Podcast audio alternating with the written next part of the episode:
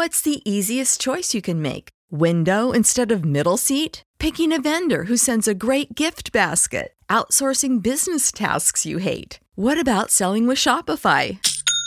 Whether you're selling a little or a lot, Shopify helps you do your thing, however you cha-ching. Shopify is the global commerce platform that helps you sell at every stage of your business. From the launch your online shop stage to the first real-life store stage, all the way to the did we just hit a million orders stage? Shopify's there to help you grow. Whether you're selling scented soap or offering outdoor outfits, Shopify helps you sell. Wherever and whatever you're selling, Shopify's got you covered. Sign up for a one dollar per month trial period at shopify.com slash try. Go to shopify.com slash try now to grow your business, no matter what stage you're in. Shopify.com slash try. When you need mealtime inspiration, it's worth shopping Kroger, where you'll find over thirty thousand mouth-watering choices that excite your inner foodie. And no matter what tasty choice you make, you'll enjoy our everyday low prices, plus extra ways to save, like digital coupons worth over six hundred dollars each week. You can also save up to one dollar off per gallon at the pump with fuel points. More savings and more inspiring flavors make shopping Kroger worth it every time. Kroger, fresh for everyone. Fuel restrictions apply.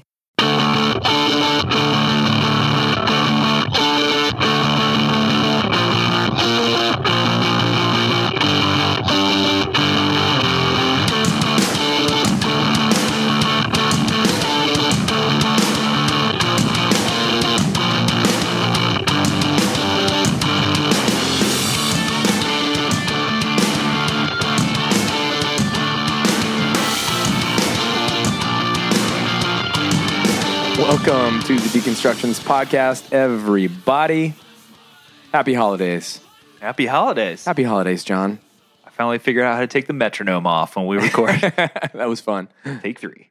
All uh, right. Oh, my goodness. So this one's a big one for me because... It is, man. This is one of my, like... I'm not going to say childhood heroes because I was a young adult by the time I picked up on these guys, but... You were a total child. I was. I'm still a child. I'm still a child, too. I'm an old child with Aww. a beard. But uh, no, he's he's one of my favorite lead singers, probably my favorite lead singer, um, and it's it's my heavier, angry side. This you, is my gym music. I didn't know this about, about, about you until we were friends for a while, that you have this this angry... Metal side? Yes. So people, it weirds people out because I listen to a lot of different kinds of music. Yeah, like, you do. Everything from like fifties doo-wop, oldies. You were like, like a choir boy. Yeah. Yeah. I, I was a legit choir boy. I know. This, but, see, it's all coming full circle. Now I'm getting it. See, I listen to classical music. So my iPod is like schizophrenic. It's on a whole other level. It's multiple personality disorder. All over the place. So like this, so I have this heavy side, you know, so I can, because I just don't understand people who go to the gym and they're trying to get that extra rep by listening to like top forty, like Euro pop. And I'm like, how is that pumping you up? It's not working. I don't get it. My go-to is Rage Against the Machine. I think that's a good move. Yeah. We talk about them. Yeah. On this. so... So, uh, like, I'm sure there's some fans out there. Um, I know we kind of, like, teased at this, like, a year ago, I think, on Facebook, and some people got excited about it. So, I know there's some other Project eighty-six fans out there, but we got the lead singer of Project eighty-six, the lead singer of London six Echo, Andrew Schwab. Andrew freaking Schwab. He is a super interesting dude, like, super nice. Um, I, uh, I always said, like, one day, if I ever have a platform where I can, you know, help promote my favorite band, I would huh. totally do it. Huh. So I approached him after a, a concert, and I don't know if he's ever going to listen to this, but who knows. But, like, I approached him after a concert, and you know you have those days where you're, like, you feel like the world's best salesman? Oh, yeah. No, this was not that day. uh, I remember, though, that you were you were giddy, man. You were so excited when when you, when you like, approached him, because you, like, yeah. I think it was that night. You were just, like, blowing my phone up with texts, like, dude, I've got a great idea for an episode. This guy's been through it. He's seen the crap of C C M. He has been screwed yes. over by the industry. He's angsty. He's rethought his faith. He's had a journey. Like, it would just be a great conversation. Perfect. Yeah. It, I mean, it just happened to fit so well. But, like, that night, I was definitely not having, like, a, uh, an awesome salesman moment. So right. I just kind of walked up and I was like, hey, man, so I got this podcast. We do this thing. And, like, and he was just, like, staring at me. And he's just like, if you're asking if I'll do it, I'll do it. And I was like, okay, but then I felt the need to continue to pitch it for cool, some cool, reason. Cool, cool, cool, cool, cool, cool. Okay, but and then I and then like I totally he gave me the email address uh, to email him, and I promptly forgot it as soon as I got back to the car because my brain was mush. Yeah. Fortunately, we have mutual friends in the industry, so I was like, "Hey, dude, I know you got his contact." You had the heart eye emoji. Oh, heart eyes, dude. Seriously? Yeah, you were the heart eye emoji. But like, I've followed these guys for for over ten years now, and um and like. was super uh, stoked to get the to get him on the show. And as you said, yeah, he's got a super interesting backstory. Um, they started in the industry in a, a really unique time in um, in the music industry, specifically for, you know, quote, finger quote, Christian music, where like... Which doesn't exist. Which doesn't exist. It's just music. Good just music. music made by people that happen to be Christians. Yes. And, you know, and so those of you who have listened to our prior episodes with like Derek Webb, and like K-Max and, and guys like that who are, who have kind of gone through a similar journey where they're like, look, we just tried to make good, honest music. You know, this is a very interesting story. So we've got a guy who he's a um, amazing lyricist who is a lead singer of a band um, who's seen like the highest highs, lowest lows, and everything in between. Um, got signed to a major label, and then that kind of fell through and kind of reinvented, you know, their career, their sound, and all that sort of thing. So we kind of walk through that. Um, but along the way, he's also a, a published author. He's a speaker. Um, he speaks at a lot of the uh, the Christian festivals and, and churches and stuff like that. So he's just got a super interesting story and a really unique insight into that very bizarre industry. Yeah, he, he's a smart dude. You guys are going to like this combo. So yeah. So uh, I don't want to go too much further, but I will say our friend who was convinced that I use Screamo music. The, the one guy on Twitter that, that said... He was convinced. I love everything but the Screamo. But the Screamo... We like, had never used Screamo. No, but... Until now. Until now. Still not technically Screamo, but it's definitely heavy music. So if you like heavy music, this is going to be great for you. Yes. If you don't, I'm sorry. Sorry. You can come back next week. Yep. When we go back to Folksy we, Acoustic. We're going to be back to Folksy, which is really, really funny because Love the music. last the last few episodes have been like the most more Adam music. But like re- you put that... like Who was the guy with uh, Kent Dobson? What was his name again? John John Bryant. Oh, so good. He's a beast, dude. Beast.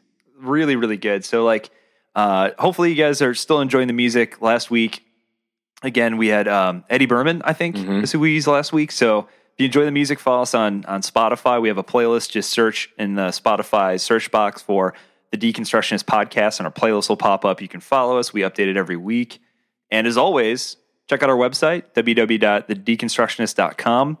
Um, we have a Patreon campaign going with a lot of really cool Um, swag and stuff that we'll send you, including a book club. So the there's one club. in there where yes. we will send you yes. a book every month. Curated books. Exactly. So I don't know what this month's going to be. We're deliberating. Yep. So got a couple options.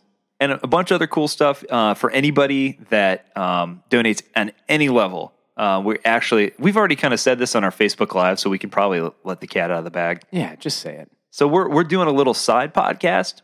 Um, as yet to be named, but Adam and I are are, are writing um, original sermons, and we're also pulling famous sermons from like some of the the biggest, baddest preachers of all time. Yeah, lots of cool stuff, man. And so Adam is going to do his best, um, Sturgeon, Spurgeon, um, and uh, I've always, you know, he he was such a beast of a preacher that I always kind of imagined that he actually preached kind of like Mike Tyson. Like he had this. this I'm probably wrong. And any of the southern ones, I just assume sound like Colonel Sanders. So that's how I'm going to do it. So no, but we just figured that a lot of you, um, you know, church is church is a funny thing. If you're listening to this podcast, you probably have a really complicated relationship with church. I mean, um, it, you, if you think too hard about church, which probably if you're listening to this, you're plagued like we are of thinking way too hard about things sometimes. It's tough to. Um, oftentimes sit through a Sunday sermon, like as well-intended as most preachers are. It's just um, either a bunch of rhetoric or it's just kind of lukewarm or it's just sometimes Sundays are just tough. And there are a lot of good preachers out there. We've had a lot of them on the show, but for a lot of us, we don't have access to those churches or whatever. And sure, iTunes is great. You can download, um, you know, follow different preachers from all over the place or, you know, whatever you're into, um, you know, Ram Dass or Alan Watts or, you know, there's lots of really great stuff. But we thought it'd be really cool to curate and then write some originals and just call it like the Sunday Sermon Project, like as an alternative to uh, whatever you're going through out there. So that's another thing that we're bringing to the Patreon.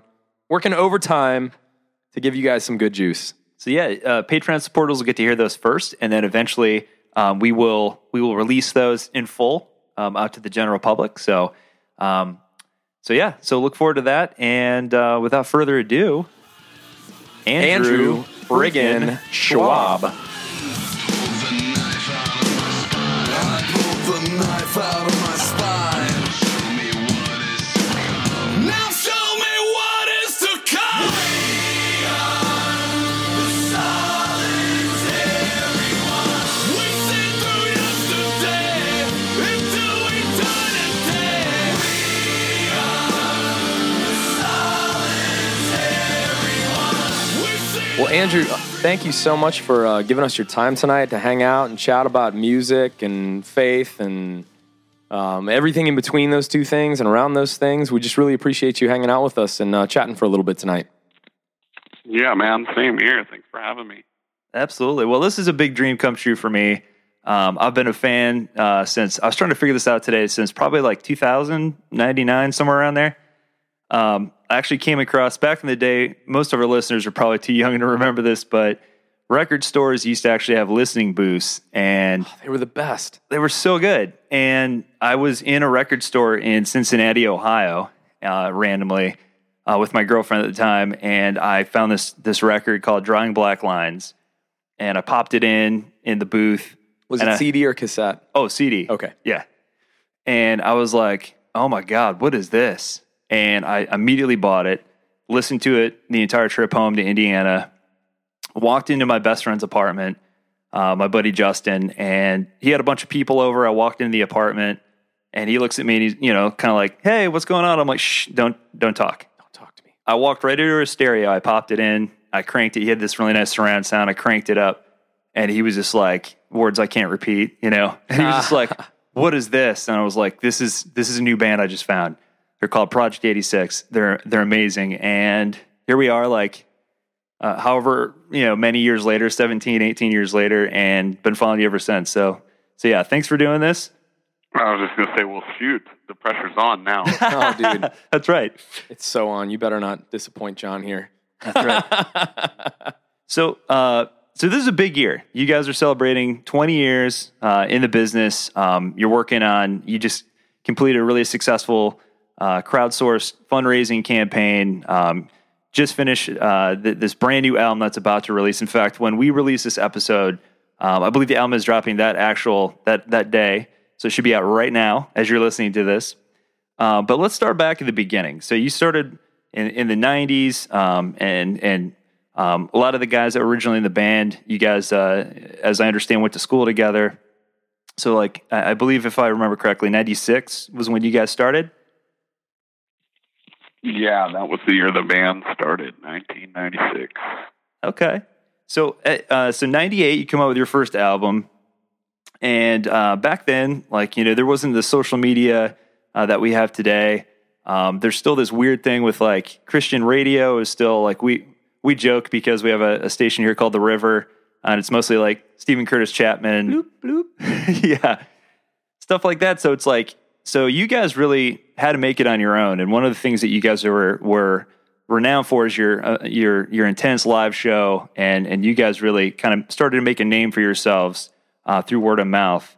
Uh, so so leading into when you guys first got signed uh, to Tooth and Nail Records, uh, what was what was that conversation like? Did you guys sit down as a band and uh, and have a specific conversation around, like, you know, like, we want to get signed, obviously, but is there specific conversation pertaining to, like, secular label versus Christian label, or was that not even a conversation? Well, we all sort of came up, you know, as guys going to shows of those early Tooth and Nail bands, and I think that was all of our first exposure to the idea that you could be a person of faith but still, you know, do music in a way that wasn't lame. You know what I mean? Mm, yeah. Um, and so we had a lot of friends in bands that were on the label, and it, it, you know, we were courted by, by a bunch of different labels really early on, but we all kind of wanted to sign it to the Nail just because we thought that that scene of bands was cool, you know, and it really, you know, it really didn't come down to much more than that. We felt like we'd, we'd get some cool opportunities. We went there. We definitely get a chance to, you know, play with some of the bands that we liked. And um, I, I don't think there was a much more, you know, in-depth conversation than that back in those days. Just real quick, because, um, you know, I'm just a little bit more new to you guys. You know, uh, John's, you know, obviously giving me the history and a bunch of stuff to listen to and all that kind of stuff. I'm really enjoying it, but I'm, I'm curious, um, before we get into a little bit more about the evolution, um, what was your, like, upbringing like that led you to start making music? I mean, if you, if you don't mind, just kind of think back to, you know, did you grow up in church, like, you know, listening to that kind of music, being exposed to that kind of music, and, and how did that kind of turn into eventually being Uh, Project eighty-six?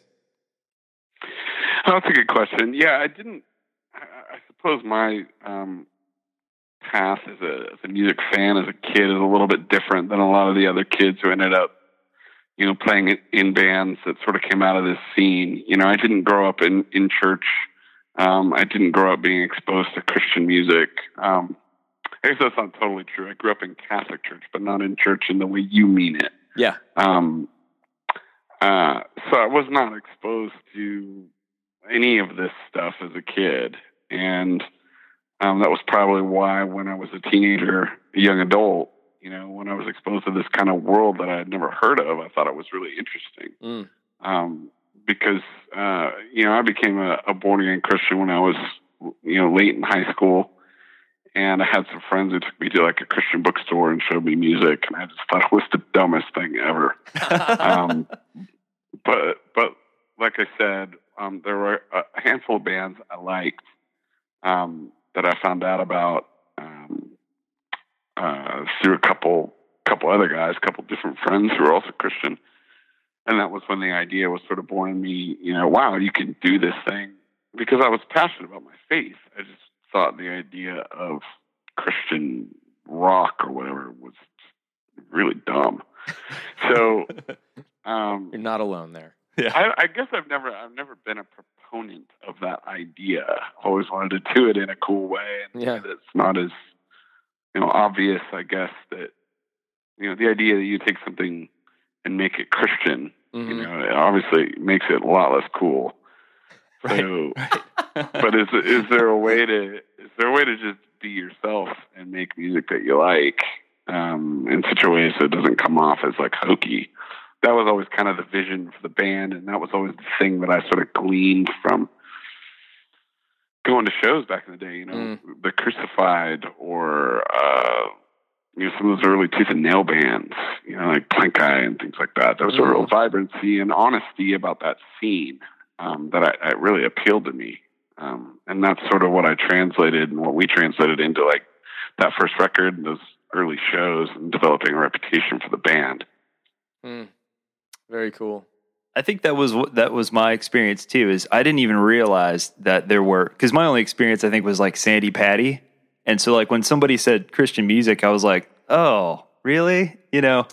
So I didn't know until I had some friends after I moved who introduced me to, you know, there's like Christian metal and, and like Christian punk or whatever.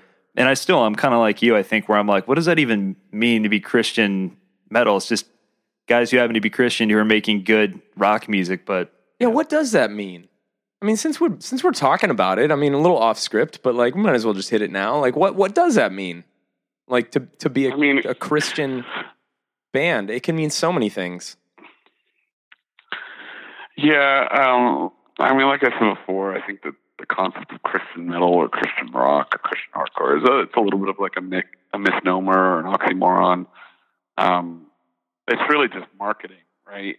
Mm. A way for, you know, people to sell records mm. to parents who don't want to buy music that's dark or has foul language or whatever for their kids.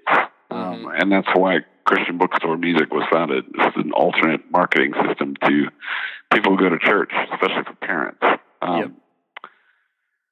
You know, it's just an, an evil, I guess. But, I mean, we also owe a lot of our fan base to such marketing sure. concepts. So, yep. I mean, the, the endeavor or the great goal of every band is to be taken seriously for your music and to be viewed as an artist, just like every other artist out there, you know.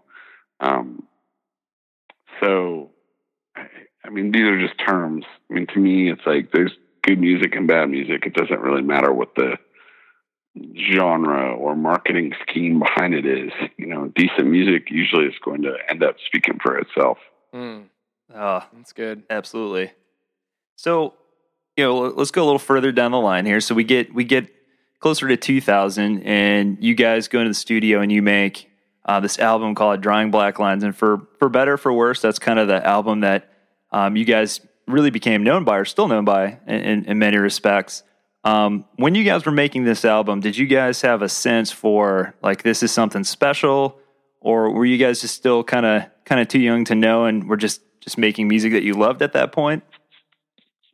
Yeah, I don't think we really knew what we had. We were definitely just having fun, and uh, I don't think we really knew until the album was completely finished, you know, how good it really was. Um, and it wasn't until really we started getting people reacting to it. Um, we didn't put a lot of overthought into it. Um, I think it was good timing. I think we had a lot of hunger as a band, um, watching some of our peers, you know, gain some success and thinking, hey, why not us? Um, we need to really write a good record, you know? And I think all the members of the band really wanted to make the same kind of album sonically. And uh, it's really one of the few times in the history of the band where all the people involved were on the same page. We're not pulling in separate directions. We're all just, hey, this is the kind of record we want to make, you know? And we'd learned some things from our first record. And so we wanted to go a different route in terms of like tempos and energy, dynamics and things like that. And so we really were just having fun. We really didn't know what we were doing. Um, even the recording itself um, was sort of a perfect storm of mistakes in terms of the way it turned out and the way it sounds and everything. Uh, it's not something that can necessarily be recreated. It was just kind of a piece of magic for a specific period of time where a lot of different factors sort of lined up to make this really special record to a lot of people. And you put on that album, there's just a lot of life to it. You know, it's just raw sounding, and it's got a lot of energy and a lot of heart, a lot of passion. And uh, you hear that we're having fun, you know? And I think that was the key to it all, is that we were just enjoying ourselves making the music that we really wanted to make. Oh, man. Still one of my favorites. But uh, so, yeah, so around this time, like, this album comes out. Like, I remember watching uh, one of your documentaries, and and you just recounting the fact that all of a sudden, like, just tons of kids start showing up to your shows. And I think specifically, I believe it was like Cornerstone or something. And, and there were just like kids everywhere. You couldn't even see the road and all this sort of thing. And so I can only imagine the, the mainstream record labels at this point are probably like, whoa, you know, like there are these so-called Christian bands who are still selling a ton of records with half the, the, you know, the corporate vehicle behind them. And so, like, I, I remember watching this kind of happen where all of a sudden all these bands start getting signed up. Like your P O Ds, your Blindsides, or like even some of the punk bands like M X P X and stuff. And I remember seeing you guys get signed for Atlantic, and I was super excited for you guys. Um, but the Atlantic experience did not go uh, probably, and, I, and I'd love for you to talk about this, quite how you thought it would. And I remember reading some stuff about how when you guys sat down to actually record Truthless Heroes, that it felt very different in terms of the recording process than your previous efforts had. Yeah, I mean, the dream for every every band, I think, around that time was to get signed to a major label. And when we entered into that world, um, it was such a romanticized, you know, it was like a fantasy to us. You know what I mean? And the reality is it's highly competitive, and uh there's a lot that goes into breaking a band, and a lot has to go your way in order to get the right opportunities to break your band. And so um, we found ourselves even on Drawing Black Lines, which was a licensing deal with Atlantic, um, really sort of getting lost in the shuffle um, of other bands in similar genres and things like that. Um, we really didn't get much put behind the album. I mean, everything that Drawing Black Lines did, we kind of just did on our own, you know, with touring, et cetera. Um, I mean, Tooth and Nail was behind it to a certain extent, but they've never really dumped much in terms of marketing behind their bands. And we just, again, we were a small fish in a, in a big lake uh, for that album, but it sold enough to the point where Atlantic, you know, ponied up some money and bought us out of our original deal with Tooth and Nail, and then we ended up signing to Atlantic, uh, you know, as our main label for our third release, which is Truthless Heroes. And then, you know, with a bigger budget, more investment from the label comes, you know, more cooks in the kitchen. Mm. And so, whereas on our second record, it was very free. It was fast. We were just being spontaneous, having fun. It wasn't very overthought. We were just doing our thing. You know, the, the third record, there was like an expectation for us now to sell a million records or more. And so they wanted radio singles, and they wanted this, and they wanted that, and everything was really overthought and overwrought, and management and A and R and attorneys and just blah, blah, blah. It just really sucked the fun out of the whole process. Man. For us. Um, uh, we wrote uh, Truthless Heroes for about eighteen months. I think we ended up spending, you know, like four hundred grand or something to make the record, and it just wasn't as fun. It was just a really overthought process, and I honestly, personally, didn't have interest in writing commercial pop singles. You know, I wanted yeah. to write if I wanted to write a heavier record even than Drawing Black Lines. I just wanted it to be brutal and honest, and that's just not what happened. Um, we were sort of caught between a rock and a hard place with these sort of threats. Well, from the label, well, if you don't give us radio singles, we're not going to work your record, or we're not going to put out your record, or whatever. I mean, that's always sort of in play. Wow.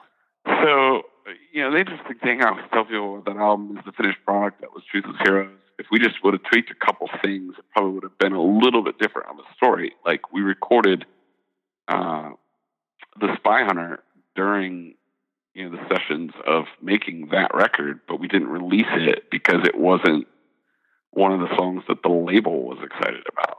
But if we would have just put that re- put that song first on the record, I think the fan base would have been so excited that we would have carried a lot of momentum maybe into, you know, the more melodic singles on the record. Mm, and yeah. I, I always I always talk about the song order. Like, put that song first on the record, put Hollow Again second, you know, and Another Border Movement third, and maybe S M C fourth, and you've got a totally different record.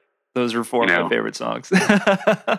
yeah. And so just even the song order and the fact that we left Spy Hunter, one of the most memorable songs in our catalog, off the record, just shows you how overthought it was and how, like, we weren't the ones pulling all the triggers, you know, sometimes with a lot of it. Our A and R guy was just so overly involved. Um, so, I mean, it, it was an interesting time, and we got a lot of really cool opportunities just in being part of that world for a few years. And um, no, we didn't end up going double platinum or anything like that, but we sure developed a lot of experience and collected a lot of memories that most people don't get to, you know, have as a part of their story. So, you know, I feel like anything is sort of established the the legacy that is our band, even if it's, some of that is, you know, what might have been, you know what I mean? Yeah. Mm. One, one of the things I've always wanted to ask you, and this this is, so like, for, for people that don't know, um, I know there's some diehards out there who who are well familiar with the album, but um, when you when you guys released uh, Truthless Heroes, it came with this really elaborate, what I thought was like a really cool website. Um, if I remember correctly, it was like a bunch of tiny like squares that you could click on that would reroute you to like different news sources and stuff like that. But, um, but the theme of the album was just kind of like, you know, think for yourself, dig for the truth, that, that sort of thing. And, um, mm. and I know when you're, when, when you guys were slated to release your second single, um, right around that time, if I remember correctly, nine eleven happened. And the second single, if I remember mm-hmm. correctly, and you can totally correct me on this, was Your Heroes Are Dead, which is a killer song, but obviously like could not have been worse timing for like the mood of the country at that point. But like looking back at that album now, I'm like, man, I feel like it was just, it it should have just, if it would have been released at any other time, I feel like it would have been perfect. Do you, do you ever feel like that or? Yeah. I mean, just kind of the general tone was not, um, not in line with what the, the culture was feeling at the moment after the tragic events of nine eleven. Right. And so, here we are releasing this album, sort of, you know, not criticizing, but just taking a critical look at the culture in which we live. Mm.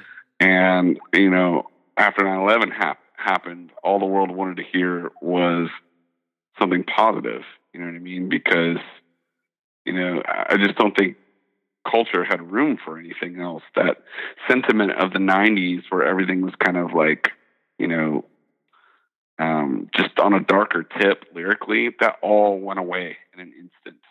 Mm. You know what I mean? Because of nine eleven. And so, you know, it worked to the advantage of a band like P O D, whose single was, you know, I, I feel so alive. You know, it's just very uplifting. Mm-hmm. You know, whereas we've always written music that's a little bit darker, you know. Um, mm. And that was great up until that time. But when those events happened, it was like, it wasn't going to happen anymore. You know what I mean? In the pop cultural sense. Mm. One of the things that I'm thinking while I'm hearing you just talk through all this stuff um, is just the idea of being an artist and wanting to express something honestly and creatively um, in a way that, you know, resonates with people on a very real level, and having to do that under the burden of different kinds of uh, labels. And I'm not talking about like a record label like Tooth and Nail or Atlantic, but like the label of this type of music or that type of music, whether it's, you know, Christian music or pop music or hardcore music or like, you know, whatever label you want to put on it. It, it actually brings to mind a quote from uh, a song by an artist I like. Uh, Derek Webb's got this quote where he says, "Don't teach me about truth and beauty, just label my music." Because at the end of the day, art is supposed to um, connect on a very real level with something, uh, with, with people. Uh, with truth and with beauty and with uh, things that are very, um, a lot of times, confrontational, you know, presenting truth in a way that you can receive it, where if, you know, you were to just hear somebody speak it directly to you, maybe you couldn't, but when you hear it in a song, it, you know, it kind of works. Whereas, you know, when you're under the burden of a certain kind of label or an expectation to make this type of music or that type of music, it almost just capitulates to something that somebody wants. It, there's not... I wonder, does it does it draw away from the honesty of the art? Do you, do you find yourself struggling with that in different ways? Mm, yeah, I mean, I think one of the things that used to be a, a bigger fight than it was now is really, and this is the career trajectory trajectory of a lot of bands that have come out of this, you know, faith-based scene, is when you first start out, you know, a lot of the artists in one form or another are like youth group kids or kids that came out of, you know, a Christian worldview and are just making music that reflect that worldview. Mm-hmm. And then when your band starts getting a little bit more successful, you start realizing, oh, this isn't that cool. Oh, other people won't listen to my band because it's known as Christian. Mm-hmm. So what can we do to sort of change that perception in people's minds? And it never really works. Once you're branded as a Christian band, it's kind of over. Yep. So you have to be really careful, you know, how you build, you know, the thing from the beginning. And there's been a few bands that have done it the right way um, along the way, but uh, not very many. Mm-hmm. And I think, you know, in some senses, we were a victim of that um, because I think that, you know, we've written music along the way that, Uh, objectively speaking, um, should be a part of the, the greater heavy music conversation. You know, it's not, um, you know, uh, most of our music is not cheesy. We've written some really good songs that resonate with people. Mm. You know, the sound is, the sound is unique, you know, and the live show is strong, you know, and I'm not saying that. Um, I'm trying to say that, you know, just in terms of an objective viewpoint of our band in the greater conversation, if we mm. weren't labeled as a Christian band, mm. you know what I mean? I, I think we can hang, in other words, yeah. with a lot of those other bands. And yet maybe we haven't been afforded as many opportunities um, as might have come our way if we weren't a little bit more careful about that perception building process mm. in the beginning. Um, so sometimes, Sometimes that's a little bit disappointing in looking back. Um, I have to taper that with thankfulness because we've been able to do so many great things as well. If you start looking at what opportunities didn't come your way, especially in this business, you go crazy. Mm. So, but yeah, I mean, that's always been a fight. uh, is to overcome a certain perception um, and to get people to just listen to the music for what it is.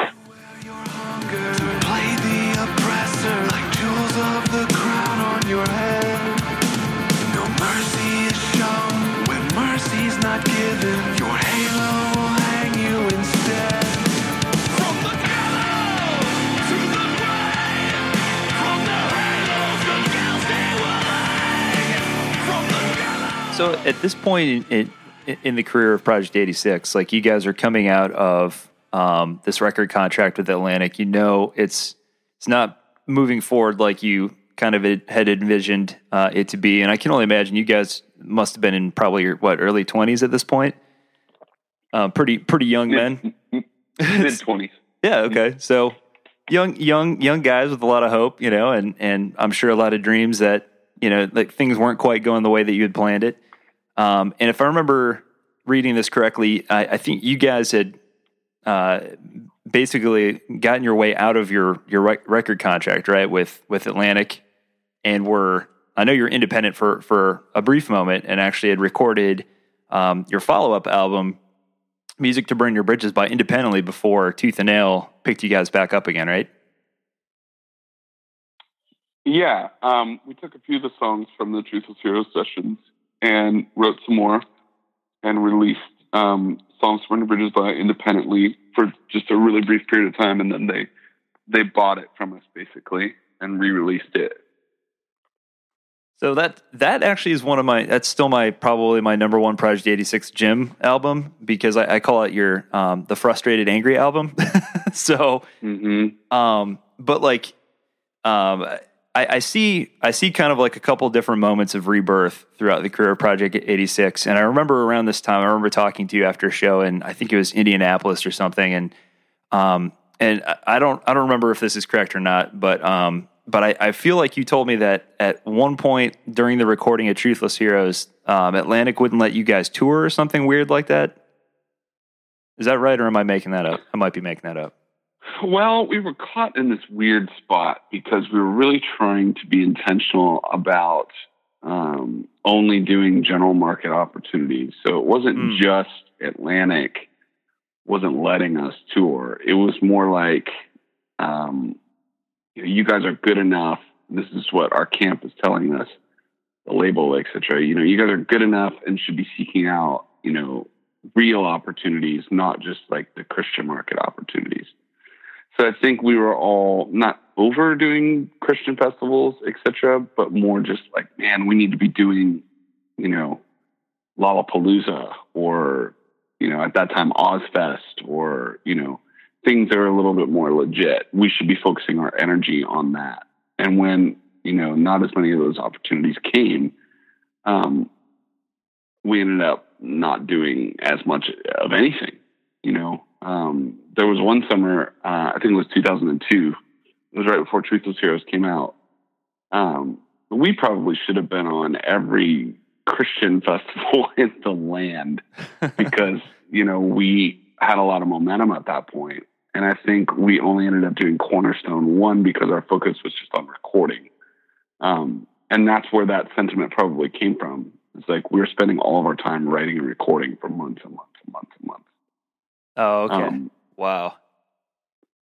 So, so like at that at that point, I remember I remember you being like noticeably frustrated. I remember talking to you, like, and I appreciate like just the the honesty um, that that you afforded me when we were when we were talking after a show, just about like, because I remember specifically, like, I think it was literally the difference between the prior show I'd seen you guys and that show, like, was the difference between, like, you know, like the size of the crowds had obviously like gotten a little smaller and stuff, and, and I could tell that you were just frustrated with where the the, uh, the the the record deal went with like Atlantic and stuff, and and I remember reading about the fact that that you guys were were as a band obviously very frustrated. What does that do? Like, what kind of conversations were you guys having as a band? Like, was there ever a moment where you're just like, man, I don't even know if we can keep doing this? And what does that do to your personal faith, like, as you deal with with uh, probably what I would assume is your first really big obstacle as a band? Yeah, those are really good questions. Um,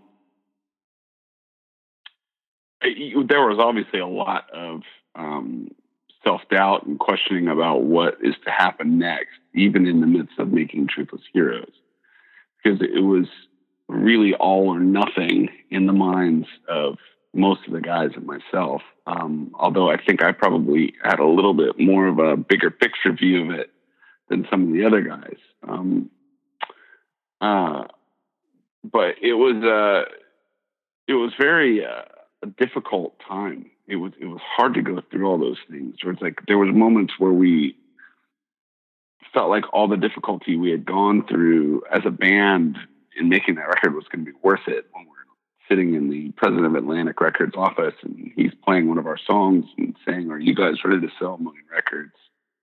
Um, my gosh, this is all going to pay off, you know?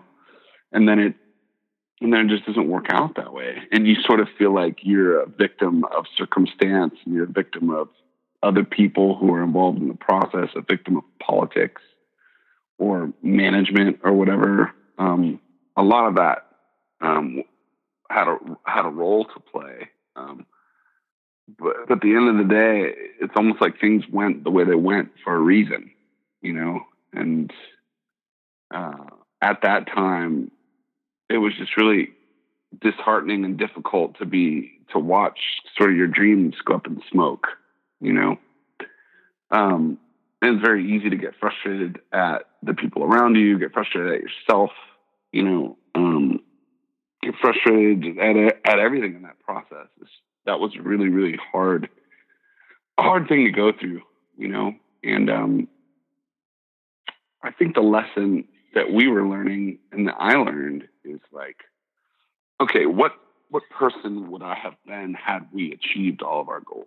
Mm. Who, who would I have been? What would my soul have looked like? Mm. I don't know the, know the answer to that, but um, it may not have been a good picture. And maybe, maybe I was being protected personally, you know, from having too much success. Mm. Um, and so, I mean, I feel like that answers the second part of, the, of your question. Um, why did things go that way? Uh, I don't have the answer to that. Um, but I have a stinking suspicion it's because God loves me and he doesn't want me to lose my soul over, you know, becoming a gigantic rock band. You know what I mean? Mm, yeah. Don't you wanna see? I still feel the change inside of me. Into candlelight, I'm the barricades. In Sutherland cave, I will bathe in flame.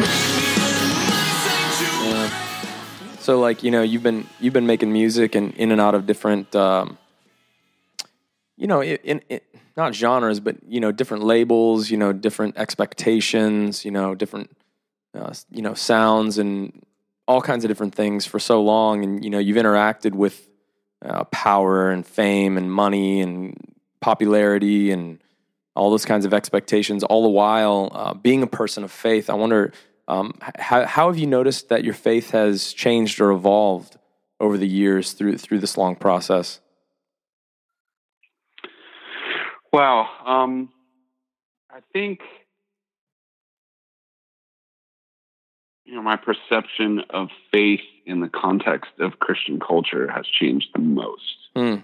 Um, my faith has become a little bit more simple. Like, if I can articulate, like, how do I know God is in my life? It's just every day he shows up, you know, every day he does something that I really need but don't expect. Mm. You know, every day he shows me that he is trustworthy, even if I'm not, you know, and um,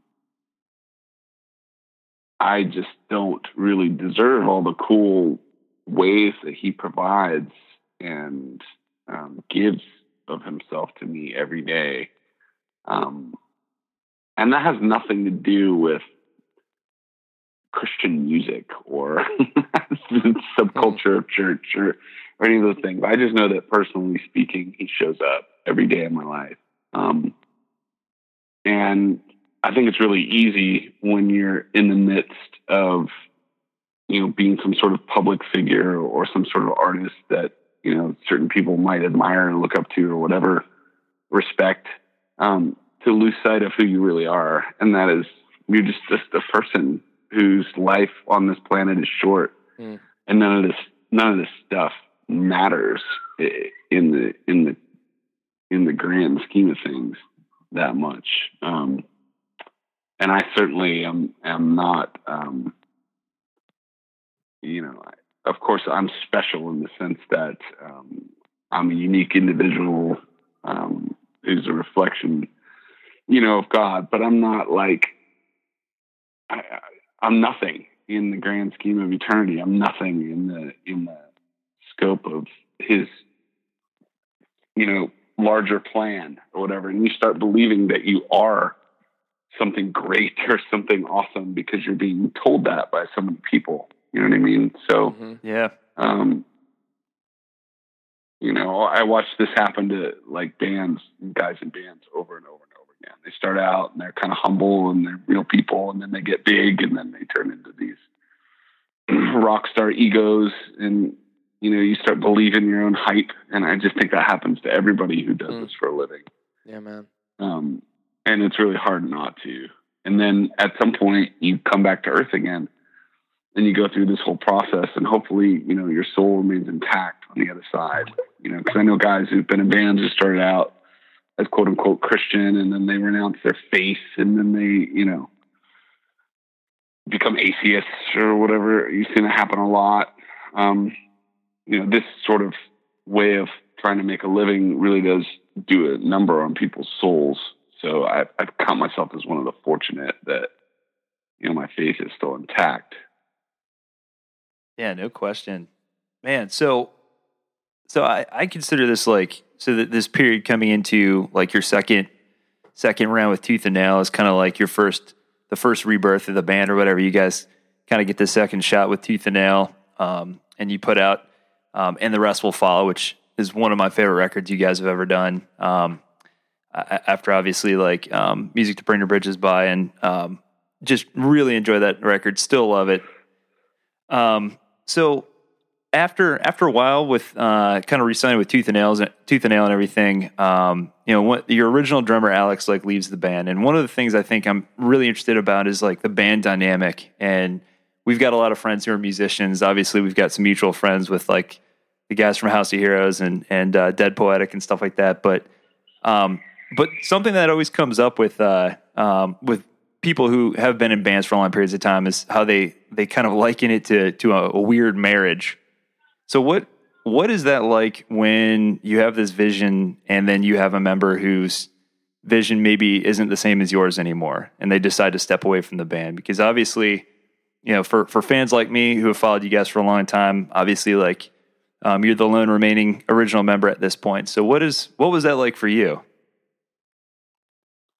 Um, You know, I think there was a unique um, chemistry created with the, you know, the four guys that are perceived to be like the O G lineup. Um, you know, for better or worse, you know, we made some cool music um, during the time um, that we were, you know, on the same page creatively and with the goals of the band. But I really think that that da- dynamic was short-lived.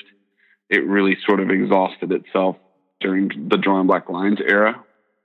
Um, and then when Truthless Heroes rolled around, that's where the disconnect sort of began, um, because certain guys wanted to move on with their lives, and it, it kind of became like, oh, okay, if we're not going to blow up and be a huge band, I don't know if I want to do this anymore. You know what I mean? Yeah. Um, and then, you know, other guys wanted to be a rock band rather than a heavy band. And, um, really, Drawing Black Lines was the last time we were ever really on the same page. Um, so, you know, I started Project. I put the band together. I kind of recruited the guys. I named the band, you know, um, really was kind of the driving force behind the, the vision of what the sound was supposed to be and where the band was supposed to go and how we were supposed to approach it. Um, and so when guys, you know, start wanting to pull it in different directions, the whole thing either needs to change and go a different direction, or those guys need to leave, you know? Yeah. Um, and that, and that's sort of what happened eventually with, you know, all the, all those guys is they had you know, the direction that they wanted to go creatively or with their, their careers or whatever in the context of this band. It just didn't fit with what the original vision was. Um, that's not to say that, you know, I was responsible for asking, you know, guys to do this or do that, but that's just naturally what happened, you know? Um, and I think the season that we had together was strong, but I think it was the right thing when those members left when they did. Yeah. Yeah. So, so coming out of your, uh, I believe it was, uh, Picket, Picket Fence Cartel, your last record with Tooth and Nail. Um, I remember as a fan, like feeling like the uncertainty, like, oh man, is this like it for them? Are they going to still keep going? Cause right around that time would have been, uh, when the, the last of the, as, as you put it, the O G squad, uh, kind of left the band or whatever. Um, and then you end up putting out this amazing record, uh, with some new guys. And um, what I felt like perceived to be like this reinvigoration of the band and this burst of of creativity, um, and, and putting out like just this this fantastic record. Um, is that the way that you felt when you guys uh, when you you know made the decision to crowdsource this this thing and and see if see if you could do it on your own? You're talking about Wait Wait for the Siren, which is the record that we put out in two thousand twelve, which has like our biggest single ever as a band, which was Fall Goliath Fall. Yeah, you guys um, got on uh, March Madness too, right? Yeah, uh, I mean that song was just such a symbolic victory for just the band and for me personally, et cetera. Uh, in in the beginning days of the band, the the dynamic to writing the music was four people sitting in a room together and writing the songs. Um, As it evolved, you know, certain guys wanted more control of certain elements of the writing equation. And so it became this sort of fractured thing, um, which became more and more tense the further we went on. It was like this weird power struggle or something over the creative direction of the songs, et cetera. Um, and, you know, you got an album like Rival Factions, which is kind of a A me wa- me waving the white flag to the other members of the band, saying, "Okay, you guys really want to be a rock band, so I'll kind of, I'll sort of do a record that kind of goes along with where you guys are trying to pull this thing." But I always wanted to be like a more aggressive sound. So, to be honest, you know, Fall, Fall Goliath and, and Wait for the Siren as a whole, as a record, was um, creatively driven from top to bottom by me. Um, You know, I co-wrote with one other guy, um, but the driving impetus of all the music and the songs and the vision for the whole thing came mostly from me. Um, and, you know, it was a new challenge for me because I took on way more responsibility for every part of the creative process, to like drum parts, to everything else, you know, so, uh, it, that's where, where that life energy comes from on that record. Because um, you reach a point where it's like you're dealing with guys who are not on the same page musically, and everything you end up writing feels sort of like a compromise rather than something that you're really excited about. Um, and while I think every Project record has redeeming songs and really good songs, I think there's a lot of really strong songs on Wait for the Siren. And um, that was a really fun record for me to make because it was such an interesting challenge. Um, and I think, you know, the, the, the guys who were in the band previously were probably like, well, you know, he's not going to be able to do this or do that. And there was, you know, motivation on my part to go, oh yeah. You think? Yeah. Yeah. Yeah. I say so, that, that had to feel uh, pretty good. Yeah. Yeah. It felt really good, you know, obviously, because if anybody doubts you, you know, Um, that's great motivation. Yeah. You know, especially when you're playing like more aggressive music. So it, it was really fun to confront that and sort of come out on the other side with a record that is, was really, really strong.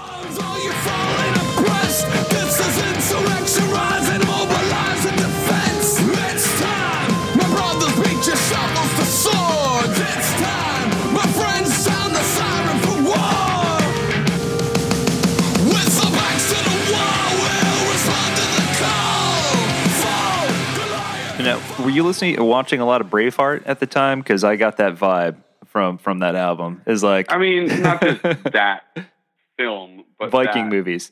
You know, genre that genre of movies was definitely, you know, those films are, are every guy loves loves that kind of thing. Whether we're talking about three hundred or Braveheart or Gladiator or any one of those type of classic, you know, old school war films. Yeah.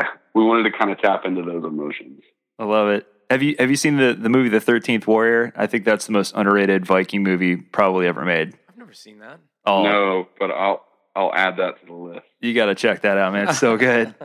Guilty pleasure movie. Um, that's awesome. So um, to kind of fast forward a little bit, so obviously now, like, you put out Wait for the Siren, um, your first record completely um, you know, funded through through fans and, and that sort of thing. So you've kind of like you've kind of like you your music career kind of came along at an interesting point in time, because you kind of came out of the heyday of of like when record labels were still really, you know, um, in control, um, and people still bought whole albums and appreciated cover art and, you know, the album artwork. And, you know, I remember I used to get excited just to look through the booklet and everything, to kind of this period of time that's very internet driven, uh, very much like people just buy singles now. And, um, but on the flip side, you can also crowdsource an album, and it's kind of taken the power away, um, substantially from record labels, to the point where they're, they're kind of hemorrhaging at this point and like just dropping artists like flies. What,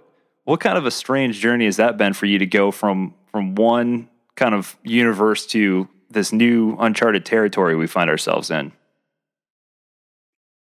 Yeah, it's definitely a different time in music, and we've been so fortunate to have uh, a loyal fan base along the way, and they continue to want new music. And yeah, it is totally possible to put out records and to um, have a, a career um, without the benefit or without the help of a record label, um, which is, you know, at first it was very disconcerting and scary, and now it's um, we've done it enough times. It's our third crowdfunded effort that um, it's not scary. It's really uh, invigorating, albeit a lot of work.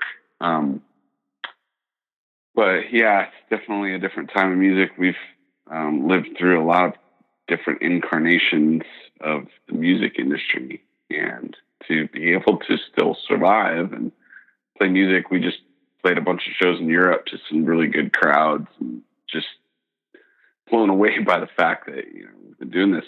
I've been doing this for quite a while, and it's still vibrant. It's still fun. You know, it's still um, relevant in many ways. You know what I mean? So, uh, yeah, I mean, the mantra has always been, we'll keep doing this as long as the fans keep supporting us, and they continue to do so. And the, The, the crowdfunding angle just seems to strike a real chord with our fan base. They just really get behind it. Yeah. So that really benefits everybody. So, so as you start to reflect this year, obviously, like I, I mentioned at the beginning of the interview, this is, you know, uh, you're, you're putting out this new record. Um, just released the, am I allowed to say the title? I'm allowed to say the title now, right? Mm-hmm. Okay. So Sheep Among Wolves uh, is the, the new record that's coming out. Um, and, uh, I'm super excited. You know, I've been uh, a supporter, so I've, I've gotten the, the honor and the privilege getting to, to listen to some of the new tracks and stuff. Um, to me, it's just like, it's like comfort food, you know, it's like good old Project eighty-six, but there's still like a ton of diversity in there. Um, what were some of the motivations? What were some of the, obviously, like, one of the things that drew me to your band initially was just, I, I love good lyrics. I love thought-provoking lyrics, which is why I detest most pop music, because it to me mm-hmm. it's just disposable crap that, like, fifty years from now we're not going to look at most of those songs like, oh, this is a classic, you know. Uh, but um, mm-hmm. and and you've written about a wide variety of topics. Um, so what were some of the motivations? What were some of the topics um, on the on the new record? Uh, thanks for the kind words, by the way, about lyrics. Um, I agree, and I, I always thought that it, you know, I don't ever want to be the type of lyricist that doesn't spend time on lyrics, um, and just sort of, you know, puts a few words down that rhyme and kind of leaves it at that. Um, I always sort of obsess over it, and I try to make something unique out of each song, um, without trying to sound ridiculous, like I'm trying too hard. You know, it still needs to be like palatable, but hopefully, you know, create a picture or inspire some unique thought. So I appreciate that. Um, like thematically on the new record, um, there's a song that was pretty heavily influenced by Dante's Inferno, but it's just the idea that in order to get to a really um, good place, or even like a heavenly place, um, sometimes you have to go through hell. And so uh, there's a lot of quotes from Dante's Inferno in that particular song. Um, there's another song that I wrote about our culture's sort of obsession with um, physical transformation, like transgenderism, basically. Um, and just sort of looking at that phenomenon and what the real sort of driving uh, motivation is, you know, for wanting to change your physical appearance or your physical identity. Um, there's one song about that. Um, there's another song that's sort of written in metaphor. This is the, the title track, Sheep Among Wolves. Um, It's about just becoming, it's it's sort of a lament of a former shapeshifter um, who once had the power to, you know, transform at night into, you know, like a wolf man, basically, um, but who then lost the power to do so and is looking back on his life as a former shapeshifter and, um, yeah, missing it, basically. Um, it's kind of an interesting song lyrically, and uh, I don't want to give too much away because I think when people read the lyrics, they'll they'll have some things to think about and debate about it, about what it's really about, what it's trying what it's trying to say. But um, most of my songs are actually very simple, like what the the theme is or what the message is. Um, I just try to say things in a unique way, so it's not just cut and dry. Um, but when you boil down most of the songs, and I say, oh, this song was about this. Um, a lot of times it's not what people thought it was. You know, and I, I, I like that personally.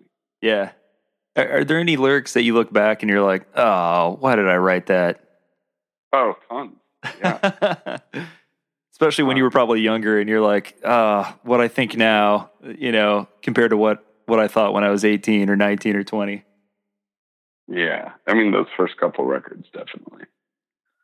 There's a lot of material where I think that.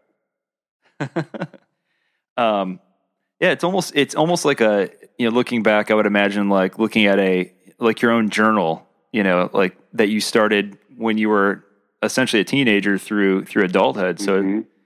kind of kind of an interesting uh, way to reflect on your life that most of us would never uh, never experience. But so.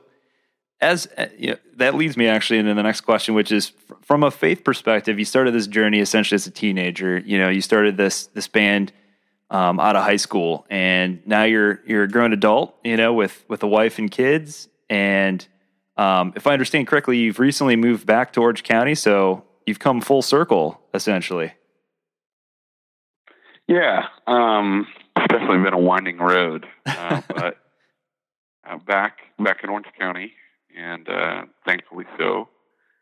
Um, yeah, I spent most of my life in SoCal, so it's kind of part of me now. Snow's fun when you get to go skiing, but not like all the time. You know, I can imagine that the, the weather in Orange County is probably a little bit more palatable. So, yeah, I was in Colorado for a couple of years, and uh, you know, I found that I, I haven't, I don't handle the winter weather as well now because does, I've been man? so spoiled. Who does? Yeah.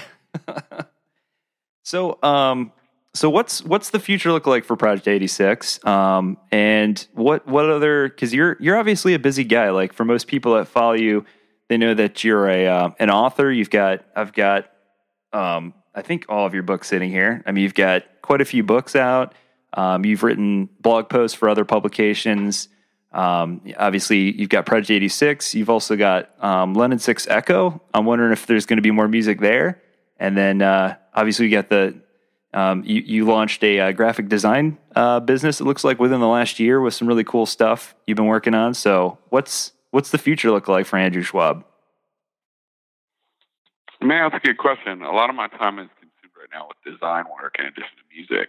Uh, that's been going really well. And uh, I'm doing some work for some, some cool companies.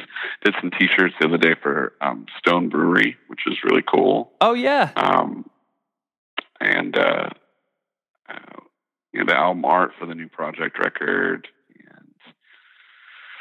And uh, doing some stuff, new logo for Uprise Festival in Pennsylvania.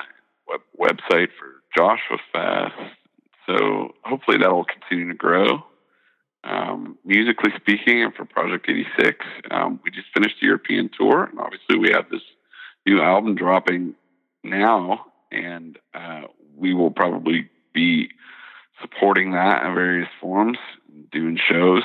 Um, man, I just, I love, I'm thankful for the fact that I have so many different creative outlets that have become viable for my life, that I'm able to provide, you know, for my family and my kids, and doing things that I love, that there's enough people who enjoy my work that I continue to get more work. I mean, if I can do that for the majority or all of my adult life, I mean, I would die a very fulfilled and happy person. Um, uh, I'm just really thankful that people care about my work and, you know, continue to consume it and demand it. And hopefully I can continue to grow as an artist and get better at my various crafts, so I can keep putting out things that people enjoy. So, so you still didn't, you still didn't tell me more London six Echo or no? Oh, I forgot about that. Um, man, I haven't put a lot of thought into that recently. I mean, I have such a soft spot in my heart for electronic music. It was super um, good. And that's what that was born out of, um, was just that, that love for, for electronic music. Um, It's just a matter of, you know, I only have so much time, and uh, which endeavor is going to make the most sense to put my time into. And so unless I get some sort of crazy inspiration, you know, I don't know. I don't know what's going to happen. I'm not going to say no. But uh, at this point in time, all my time's going into Project eighty-six, Pledge Music, Fulfillment, and Graphic Design. And then we'll see what happens after that. Nice. Well, nobody, nobody's mad about that. So, um, so yeah, like, uh, la- last question for you. Are, are there any, uh, any artists, um, or collaborations that you, that you would still love to make happen at some point? Oh man. I mean, there's tons of bands out there that I, I love. I don't know if it would make sense to, to do something creatively as Project eighty-six with, however, um, gosh, I, that was a funny thing about Wait for the Siren is like a, a hip hop record with some yeah. guests on that record, you know, and I was able to, you know, put a few voices on there that I've been wanting to hear on a Project song, et cetera. I don't know, man. Um, I have to leave that one open ended. I, I don't have anything specific that I can think of, or any one specific that I can think of. Um, but I'm sure, uh, you know, some answers will pop in my head twenty minutes after we, we finish. Well, I, I, for one, feel like if Zach De La Rocha never gets his act together and reunites with Rage, I would love to see you front that band. So just throwing that out there. Like, the new Prophets of Rage thing's okay, but, I mean, come on. You know, we was, can do better. I was thinking more like Taylor, Taylor Swift or... Yeah, yeah, yeah. Oh, man. Schwab and Andrea Bocelli. Yeah. yeah. Very cool, man. Well, um, the, the new record is is out now. Uh, it's called Sheep Among Wolves. Um, where can people go out and get it right now? What's the best place to pick this record up? Uh, anywhere digital music is sold is, is great. Um, um, if you visit us at project eighty-six dot com and you buy the record either digitally or physically, uh, we get all of the proceeds that goes directly to the band. So that's probably the best place. Perfect. People, go do that. Go do yeah. that. Support the artists. We're all about that. And... Uh, for those that want to go see your design work, uh, andrew schwab dot com, is that the, the best place to go? Yeah, yeah. Or follow me on Instagram, just a schwab eighty-six. Perfect. Sweet, Perfect. man. And and um, I'm assuming you guys will come back through Columbus, but I can't recommend enough if if uh, for people listening who like heavy music, um, like thought-provoking lyrics. Go out and see these guys live. Um, I can't recommend it enough. It's one of the best shows um, I've seen, and I've seen a lot of shows because I'm just getting older by the second, and so you so, are you are quite the connoisseur, John. So you I try. Are you are to be trusted. Thank you, thank you. Well, thank you so much. This has been a it's been an honor and dream come true for me as a as a super, super fan. So that's awesome. I appreciate you taking some time out, and uh, um, can't wait for the new record. Um, I'll have it right now, so I'll have already been listening to it. So so go out and get it. Thanks for hanging with us, right Andrew. On, we really appreciate you, man. Yeah, of course, man. Of course, anytime. Thanks for having. Appreciate all the great questions. Absolutely. Yeah, man. Thanks, Take man. Take care. Drown the grief, we drown again. We drain the water with the babes. How you feeling, John? And I feel like I feel like my dream just got, you know, like that was my wake a wish right there. It was. That was. That was.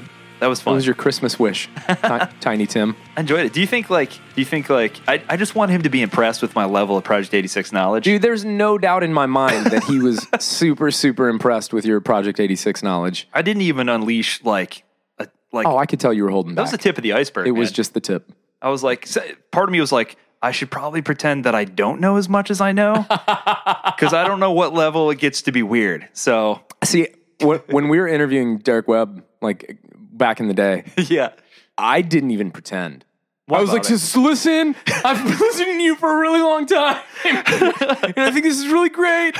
And I want to know what this one song is about because I was like, so I get it, man. You did. A, you were much more poised than I was, which you always are. I tried. I tried very hard, but sometimes it's tricky, man, when you're, when you're talking to your idol, you know? Yeah. Yeah. So no, great job. It's just, it's always fun. Like, you know, we could get in a rut if we weren't careful on this show of like always just having like philosophers, theologians, you know, things like that. I just yeah. think it's really important to get voices that are unusual for what we normally do. So he was just, he was great.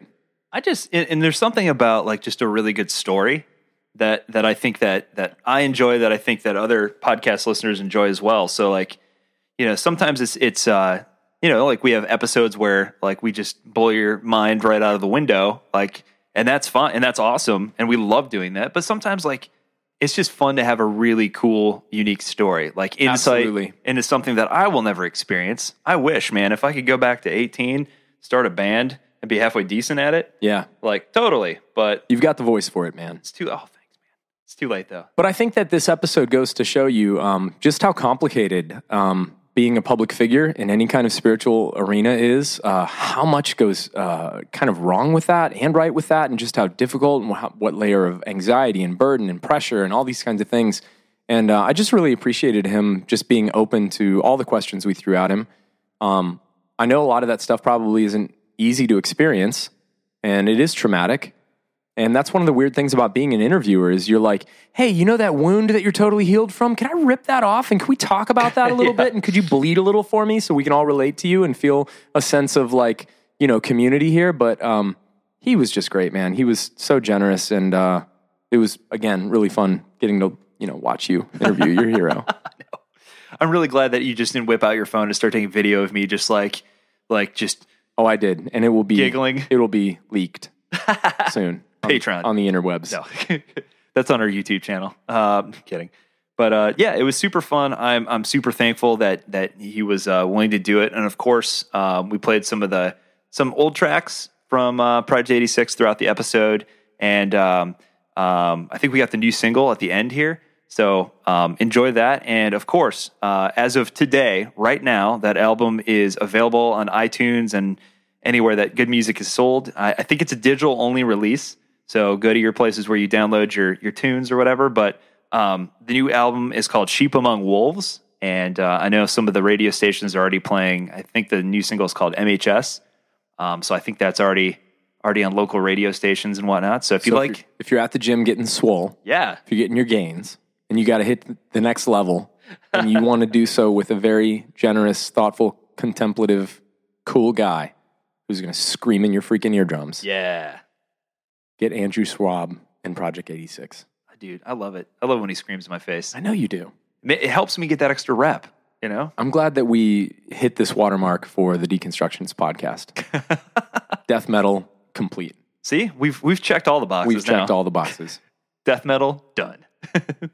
So yeah, hopefully you guys enjoy that. If you guys are Project eighty-six fans, um, hopefully you had a good time with that one. Um, next week, oh, you guys don't even know. Next week, the episode next week is going to be so good.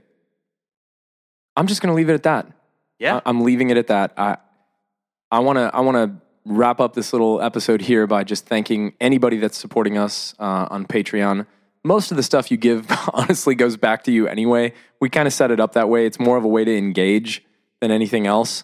Um, but thank you for just wanting to be involved and um, for wanting to uh, just be a part of what we're doing. It just means so, so, so much to us, and we're doing everything we can to consistently take this thing to the next level and uh, reach out and have the conversations that you guys are wanting to have. So um, happy holidays. Yes. Keep deconstructing. And for now, we are your hosts. I'm Adam Narlock. And I'm John Williamson. And I'm a very happy boy. You're a very happy boy. Grace and peace, everybody. Happy holidays.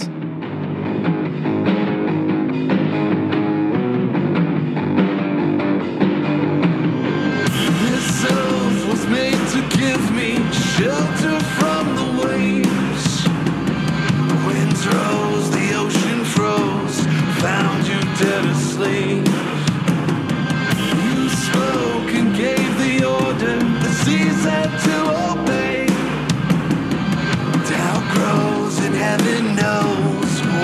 Testing me, just like you said you would. Take control before and take chances. Take the throne and all its romances. Trusting in the waves, praying they won't